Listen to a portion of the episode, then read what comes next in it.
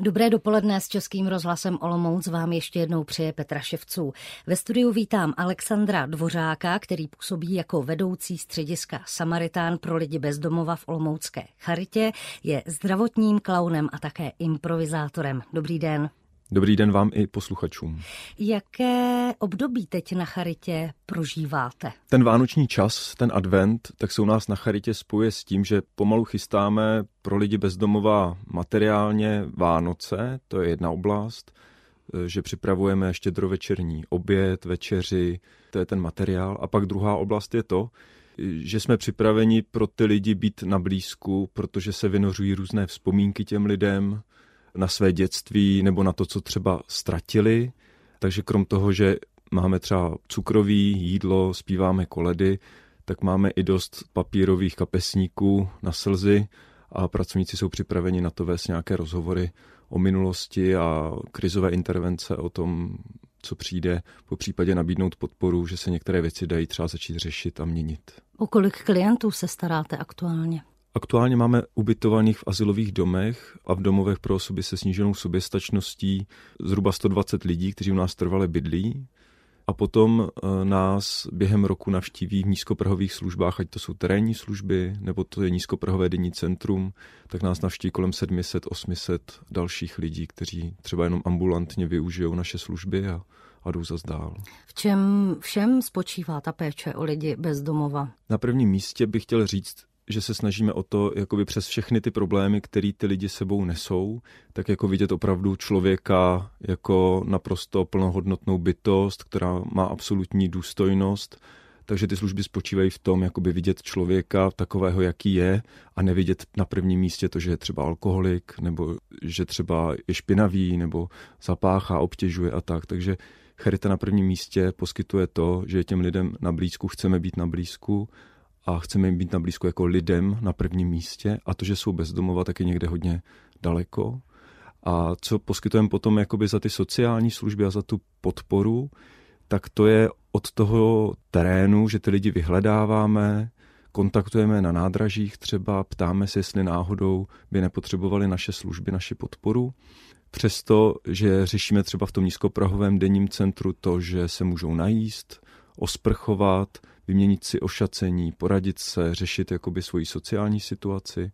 Potom u nás můžou přenocovat jednorázově, přes zimu zvedáme kapacitu na přenocování o dalších 30 až 50 míst, protože ta kapacita nestačí. Máme heslo, že nikoho kvůli kapacitě v zimě neodmítáme, aby jsme nikoho neohrozili na zdraví a životě. No a potom už jdeme do nějakých stabilnějších služeb, kde poskytujeme to asilové bydlení pro muže, pro ženy. To je hlavně teďka v bytech nebo v nějakých menších komunitách, kde už ten člověk musí být dobrým spolubydlícím a dobrým sousedem na to, aby si to bydlení mohl udržet. Potom máme eh, domovy pro osoby se sníženou soběstačností. To jsou lidi, kteří už potřebují pečovatelskou službu a z klasických asilových domů vypadávají. Tak tam máme dalších 60 lůžek, 30 na Kopečku, 30 v centru Olomouce. No a mnohdy by naše sociální snažení bylo k ničemu bez podpory zdravotníků, takže provozujeme ordinaci praktického lékaře.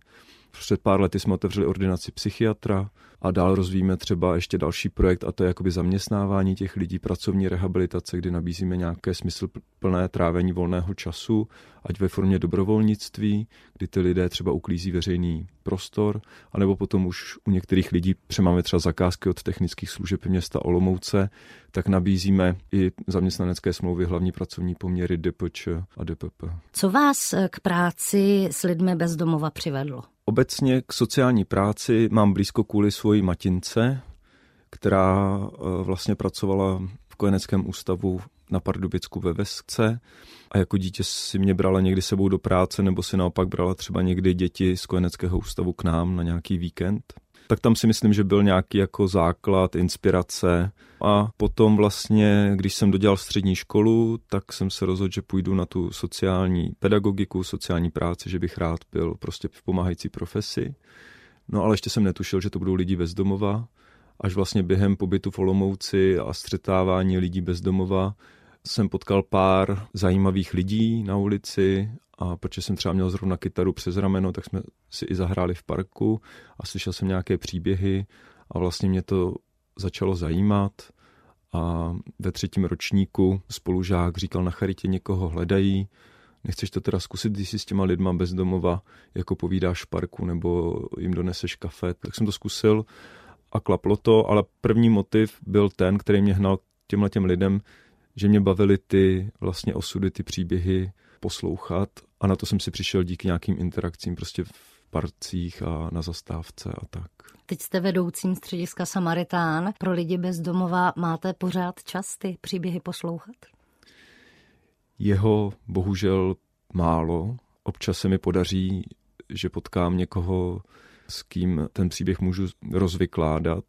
Snažím se o to, ale není to tak často, jak bych si já přál. Jako musím říct, že se mi po té přímé práci s klienty stýská a že si myslím, že se tam dříve či později vrátím.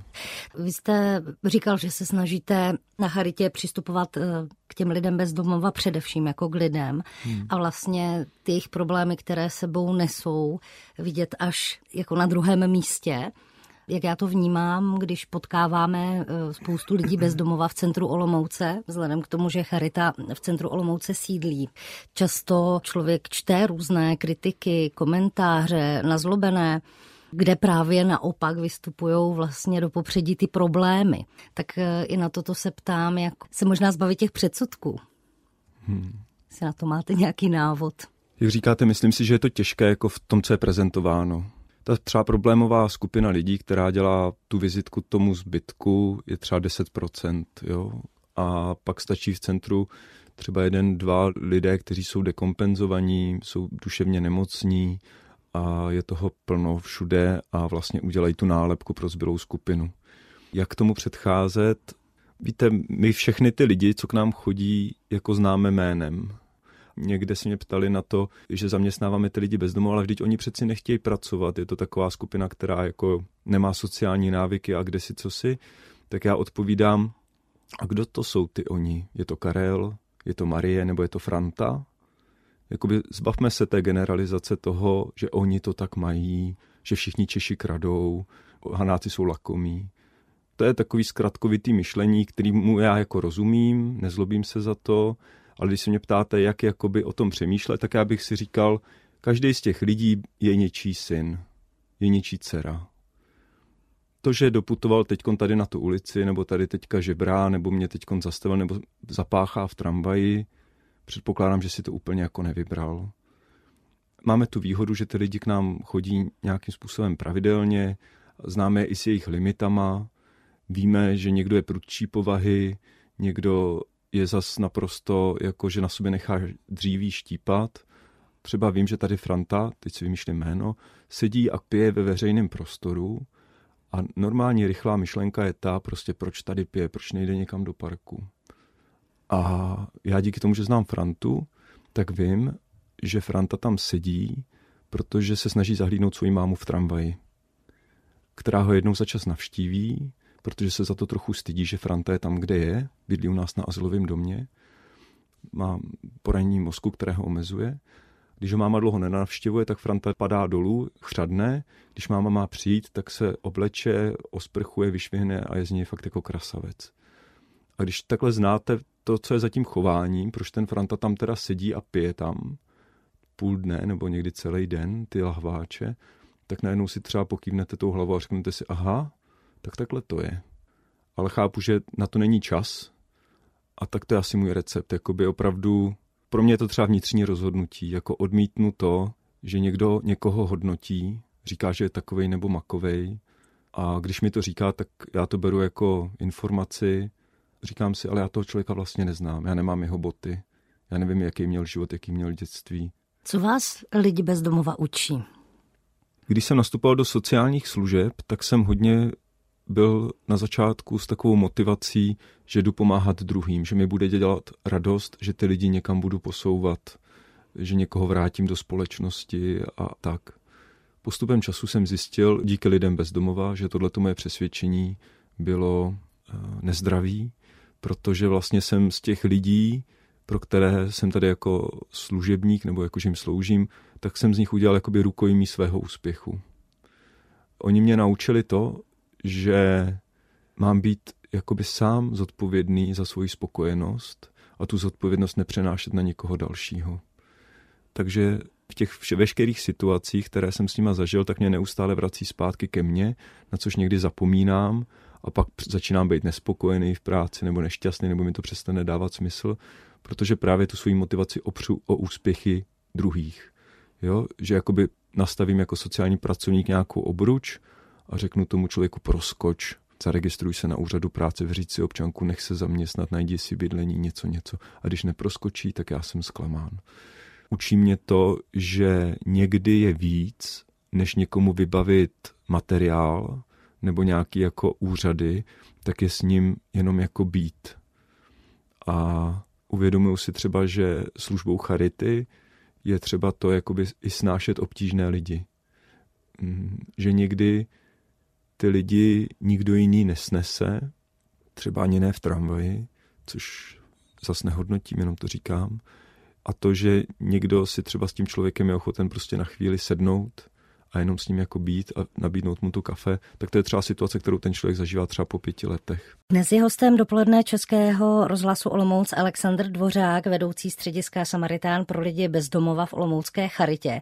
A možná bych vás ale mohla představit také jako doktora Štefana Husinu, protože to je vaše klaunské jméno. Šest let už totiž působíte v organizaci Zdravotní klaun. Jak jste se k tomu dostal? Věnuju se i, jak zaznělo v úvodu, divadelní improvizaci a vlastně moje kolegyně Zuzana Vodíčková uh, už byla dlouhou dobu zdravotní klaunkou a když jsme spolu tak improvizovali, uh, tak já jsem to tak sledoval z povzdálí, uh, tu organizaci a co dělá a vlastně jsem říkal, že se mi to líbí, ale že mám trochu strach z toho, jestli zvládnu ty náročné situace na těch dětských odděleních. Zuzka mi říkala, hele, bude casting, běž. Tak jsem šel, První casting jsem se nedostal, to bylo, mě bylo nějakých 24-23 let. Tak jsem to pak zkusil po druhé za 6 let kolem třicítky a to právě vyšlo. Takže mě k tomu přivedla má milovaná kolegyně Zuzana a jsem za to hrozně rád. Co vlastně za dovednosti musí člověk mít, nebo co v sobě musí mít, aby mohl být tím profesionálním zdravotním klaunem a působit tedy třeba právě na dětských odděleních nebo se seniory, rozbíjet stereotyp eh, personálu pracovnímu nemocnic třeba, jako přinášet tu radost. Co jsem tak nějak cítil na sobě nebo co cítím, tak je potřeba hravost s plným nasazením, velká míra empatie, protože někdy musíte otevřít dveře a hned při prvních pohledech zjistíte, že musíte jít pijánko, někdy se tam můžete v rámci slapsticku pomalu ten pokoj jako celý potlouct svým tělem a jindy nemůžete vůbec dovnitř, protože prostě si to třeba někdo nepřeje a vy to máte respektovat. A touha neustále se učit, protože my jsme neustále jakoby vzdělávaní, podporovaní v tom, aby jsme na tu profesi byli připraveni, takže máme i mezinárodní školení a, a máme certifikaci, tak, kterou já teďka končím, že budu mít papír na to, že jsem clown, tak si to pak dám na nástěnku v práci. A... Kam všude jako klaun zavítáte, anebo vlastně jak často vzhledem k tomu, že máte svoji stálou práci, tohle je v rámci nějakého volného času? Já na charitě mám snížený úvazek na 0,8, abych právě měl dva půl dny v týdnu na to se věnovat klauniádám. A v rámci olomouckého týmu tak máme několik štací, je to olomoucká nemocnice, dětská klinika, všecka oddělení, včetně toho hematonkologického, pak jezdíme do Zlínské nemocnice, Kroměříž, Přerov, Prostějov, Štemberg, Šumperk a teďka nabíráme nový Jíčín nově a do domova důchodců s programem pro dříve narozené, tak jezdíme do Velké Bystřice, do domova pokojného stáří. Jaké to pro vás je být zdravotním klaunem? Je to velká radost. Mě moc baví ta organizace, cítím se bezpečně, cítím se jako, že někdo se mnou pracuje s mým talentem a potenciálem systematicky od chvíle, kdy si mě vybrali. Máme skvělý olomoucký tým a celá ta organizace je moc fajn. A ta práce, bál jsem se, než jsem do toho skočil, co to se mnou bude dělat přes narozením našich dětí, jsem si trochu říkal, že úplně třeba na té charitě, když vidím jako trpící děti, tak mi to úplně nedělá dobře. Ale tady u klauna mě překvapilo, že možná ten nos, ta nejmenší maska, to nějakým způsobem odráží a že si to jakoby domů nenosím. A zároveň ta mise zdravotního klauna je pro mě bezpečná a taky mám nahranou jako nějaký software. Ona zní, že nevidíme v těch nemocnicích děti, které trpí, ale děti, které se chtějí smát. A s tím do těch pokojů jako vstupujeme, takže to je pro mě jakoby zadání. A jak už jsem řekl, když pro to není prostor, tak to respektuju a jdu dál. A naopak, když je ta reakce právě nadšená a když vidíte tu změnu na té tváři těch dětí, tak eh, to musí být velmi silný pocit. Je to krásný.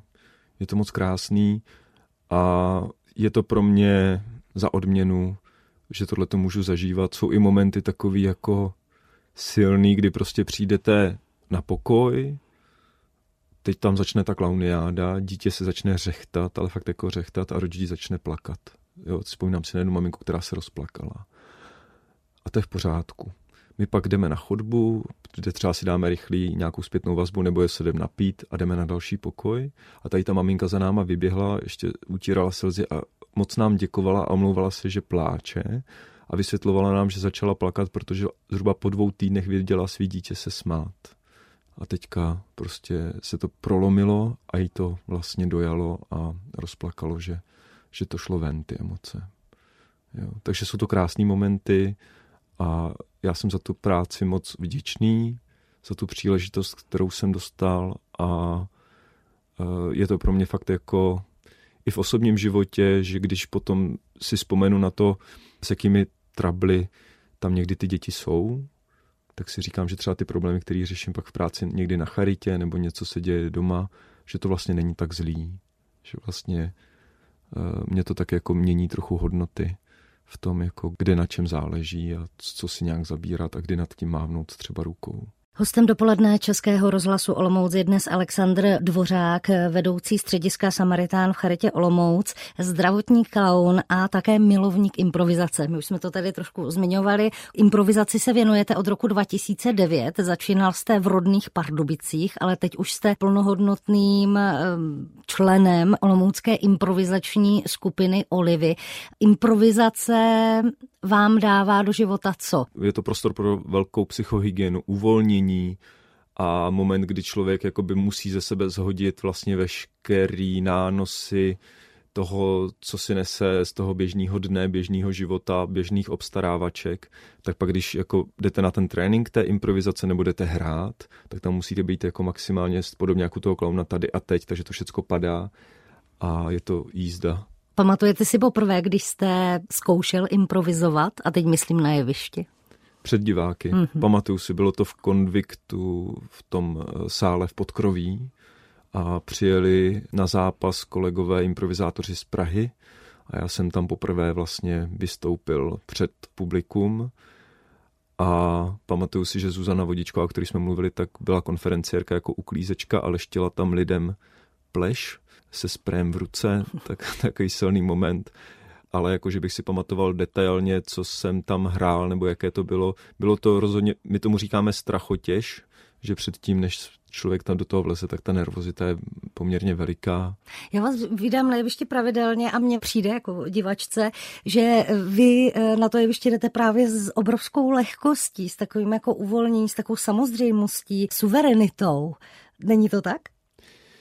Jo, jako vyhrál jste se už takhle? Hodně mi pomohl ten clown, musím říct, za těch šest let vnímám, že se to posunulo a ta nervozita zůstává v šatně. To znamená, já těsně předtím, než udělám ten krok na to nasvícené pódium, v Olomouci hráme v Mozarteu, takže než udělám krok jakoby spoza té šály, tak se třeba udělám ještě pár kliků nebo nějak se vyklepu tělesně. Mám takový rituál, ukradl jsem si od Zimmermanů, že položím ruce na ten prostor a řeknu děkuji, že tady dneska můžu hrát. Takže si tam dotknu podlahy, poděkuji, že tady můžu dneska hrát a jdu tam. A pak jak tam vlezu, tak protože už jsem vycepován, jak jsem říkal, jsem vzděláván jako clown, tak vím, jakým způsobem mám vstoupit, abych tam byl pro ty lidi, pro ty diváky. Takže vstoupím, pozdravím diváky tím, že se na ně podívám a už tam jsem s nimi a jsme tam spolu.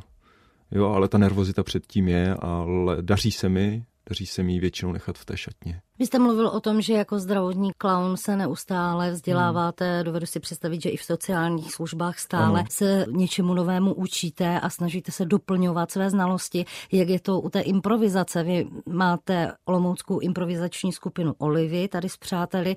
Pravidelné tréninky jsou nutnost? Jo, je nutnost být jakoby v tom zaměstnán hlavou a nějakým způsobem to jako udržovat. Je to jak sport. Jo? Jízda na kole se neza, nezapomíná, ale když si po dvou, třech letech sednete na kolo, tak chvilku vám to potrvá, než se rošlapete. Že jo? Máme tu výhodu, že část nás jsou zdravotní klauni, takže vlastně to je takový trénink, jo? ty vizity naše, protože to jsou jako, jdeme ve dvojici a co pokoj, tak to je jakoby samostatný mikrovystoupení. E, nic není připraveno, takže to vzniká tady a teď, ty klauniády nemají scénář reagujeme na to, co se stane, takže je to čistá improvizace. Takže to máme takové jakoby výhodu v tom, že jako si trénujeme vlastně na těch klauniádách. Pravidelně máme v úterky tréninky, kam já se právě třeba díky svým časovým možnostem už tak často nedostanu, ale kolegové to drží, třeba kteří nemají ty klauniády, protože vnímají, že je to potřeba, aby se pak cítili bezpečnějíc na tom jevišti. A zároveň při těch veřejných vystoupeních, kdy vám tleská celý sál, kdy se baví celý sál vaší improvizací, tak ta zpětná vazba musí být hodně jako nabíjející. Je to neskutečné, no. je to moc příjemný a je to, já nevím, jak kdybych vstoupil do jiného časoprostoru, eh, když to vystoupení začne, tak to velice rychle uteče a když se daří, tak to prostě postupně jako se zvětšuje a zvětšuje a na konci, když končí ten aplaus, tak to je prostě, když vystoupíte z nějaké atrakce, kde vám bylo hezky, teda jako jo, že, že to nebyla nějaká šílená centrifuga. Která zvedá žaludek. My jsme zmínili vaše rodné Pardubice. Vypadá to, že jste eh, zakotvil pracovně v Olomouci, aktuálně bydlíte v Dubu nad Moravou.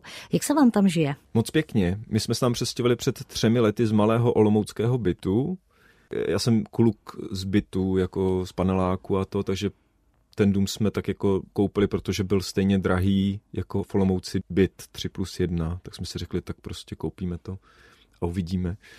No a máme skvělý sousedy, máme školu, na zastávce nám učitel řekne něco, nějakou informaci, paní učitelka o dětech, děti chodí v Dubu po ulici, tam se všichni zdravíme, takže se zdravíme, pak přijdeme do Olomouce, děti v Olomouci všechny zdraví, tak to je jako sranda. A pro mě to je moc fajn, protože já si odpočinu, že když tam jako těch 15 minut v autě je pro mě nějaká cesta, pustím si něco z rádia, nějaký playlist nebo podcast a po té cestě si utřídím myšlenky nebo odpočinu, nechám tu Olomouc za sebou a pak přijedu k nám do Dubu a povídám si se sousedem přes plot nebo prostě děláme něco na domě a, a je tam klid, takže moc fajn. Máte zahradu? Máme malinkou, 400 metrů. Já teda jsem překvapen, jak moc mě začala bavit zahrada, ta hlína a to, že já vlastně už teď chodím, koukám na větvičky, kde to všude opadalo a na jaře budu chodit a hledat první pupeny, které začnou jako razit a už se těším, až budu na jaře zastřihávat borůvky. Jsme se ženou takový jako samouci zahradní a domkový. Je to samozřejmě náročný, ale moc nás to baví. A ta zahrada, příroda, tak je něco, co mi ten dům jako dal a kde já zjišťuju, že fakt jako to, že můžu kopat díru na svý zahradě, je pro mě jako skvělý. Na začátku jsem se ptala, jaké období aktuálně prožíváte v Charitě Olomouc. Jaké období prožíváte vy osobně? To jsou náročné otázky. V rodině prožíváme období, že po osmi letech se mi žena vrací do práce, takže máme to takové jako zařizovací kolem kroužku a ta vesnice, ta městys, abych teda řekl správně, ten městys má výhodu toho klidu, ale zároveň ještě musíme být trochu taxikáři pro dětské kroužky a tak. Takže jakoby v tomhle je to taková výzva pro nás, to všechno zorganizovat a zmanežovat. No a já osobně, co prožívám za období, já, já si tak jako říkám, že jsem, nechci to jako fráze, jako pokorně šťastný, že jsem začal studovat vysokou školu, navazujícího magistra, že mám chuť se dozvídat nové věci, nebo ty věci, které jsem nějak si vyzkoušel v praxi, tak zjistit, jestli jako nejsem úplně mimo. A díky té škole i nějakému osobnímu prostoru, tak mám období, kdy jako tak nějak v sobě hloubám, čtu si nějaké filozofické třeba myšlenky, knihy a mám štěstí, že se ženou po večerech můžeme vést bytostné rozhovory o smyslu života a vůbec. Takže když všude jsme včas a děti jsou včas tam, kde mají být na těch kroužcích nebo tak, tak vlastně já mám šťastné období. Zároveň se blíží Vánoce. hmm. křesťanské svátky, vy jste věřící, takže to je asi taky velké období v něčem. Jo. Eh, je to pro mě jako spojený s velkou radostí a s tím, jako, že teď ještě člověk jako fakt jako dobíhá ten maraton těch posledních pár metrů a věřím, že třeba za týden se protrhne ta cílová páska a už budu moct jako vydechnout a fakt jako by se zasoustředit na ty svátky a na to, eh, to moct oslavit s rodinou v kostele a nějakým způsobem třeba i zhodnotit ten rok, připravit se na to, co nás čeká dál a, a poděkovat za to, co máme v životě. Hostem dopoledne Českého rozhlasu Olomouc byl Aleksandr Dvořák, který působí jako vedoucí střediska Samaritán pro lidi bezdomova v Olomoucké charitě, je zdravotním klaunem a také improvizátorem. Moc děkuji za návštěvu a přeji hezký závěr roku a klidné Vánoce. Vám taky i vašim posluchačům pěkné svátky. A od mikrofonu Českého rozhlasu Olomouc se loučí a naslyšenou těší Petra Ševců.